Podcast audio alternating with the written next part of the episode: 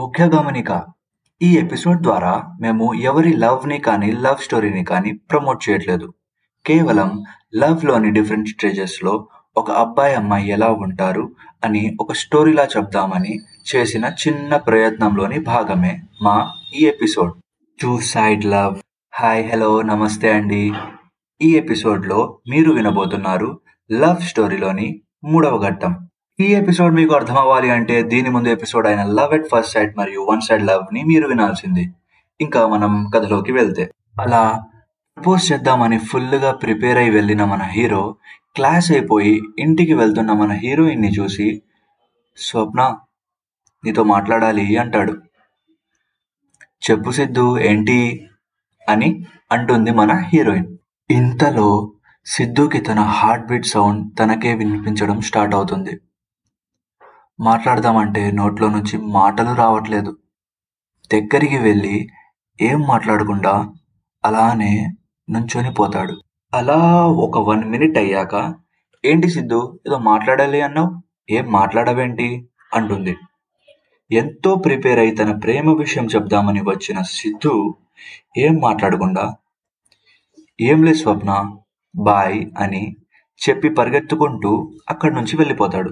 ఇంటికి వెళ్ళాక, ఏమైంది, నాకు బాగానే ఉన్నా కదా అంత ముందు వరకు, కానీ ఏం చెప్పలేకపోయా ఏంటి దగ్గరికి వెళ్ళాక అని అనుకుంటాడు.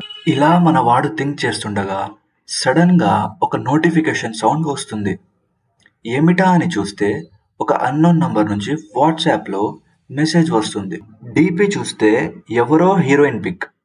ఇంతకీ మెసేజ్ ఏంటంటే, హాయ్ సిద్ధు, ఏం చేస్తున్నావు అని.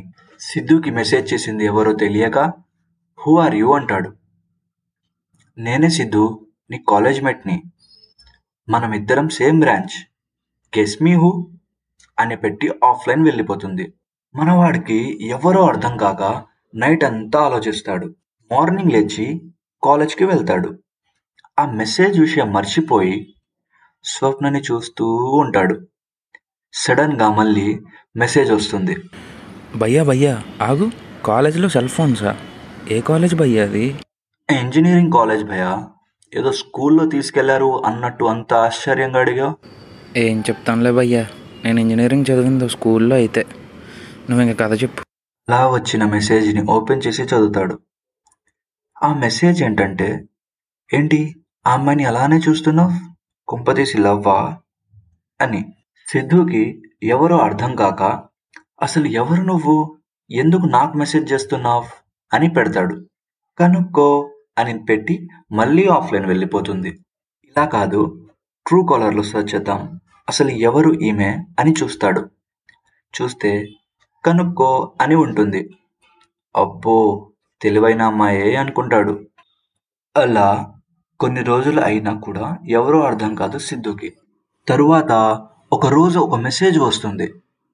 నేనెవరో తెలియాలి అంటే రేపు ఈవినింగ్ క్లాసెస్ అయ్యాక ఇండోర్ స్టేడియంకి రా అని. సిద్ధు ఎవరో ఆట పట్టించడానికి చేస్తున్నారు అనుకొని నెక్స్ట్ డే క్లాసెస్ అయ్యాక ఇండోర్ స్టేడియంకి వెళ్తాడు. అప్పుడే అక్కడ స్వప్న బ్యాడ్మింటన్ ఆడుతూ ఉంటుంది. అదేంటి స్వప్న ఇక్కడ ఉంది అనుకుంటాడు.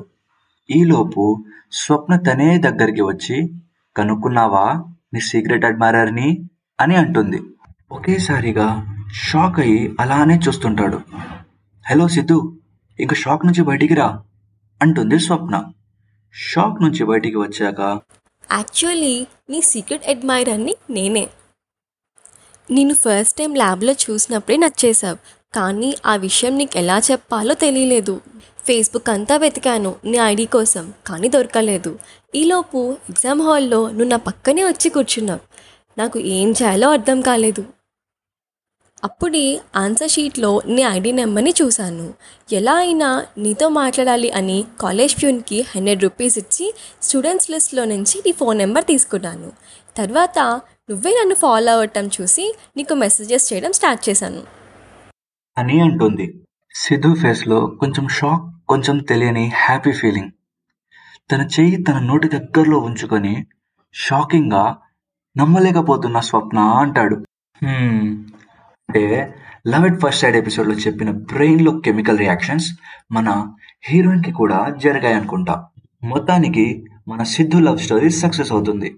అలా మన సిద్ధు వన్ సైడ్ లవర్ కాస్త టూ సైడ్ లవర్గా మారుతాడు.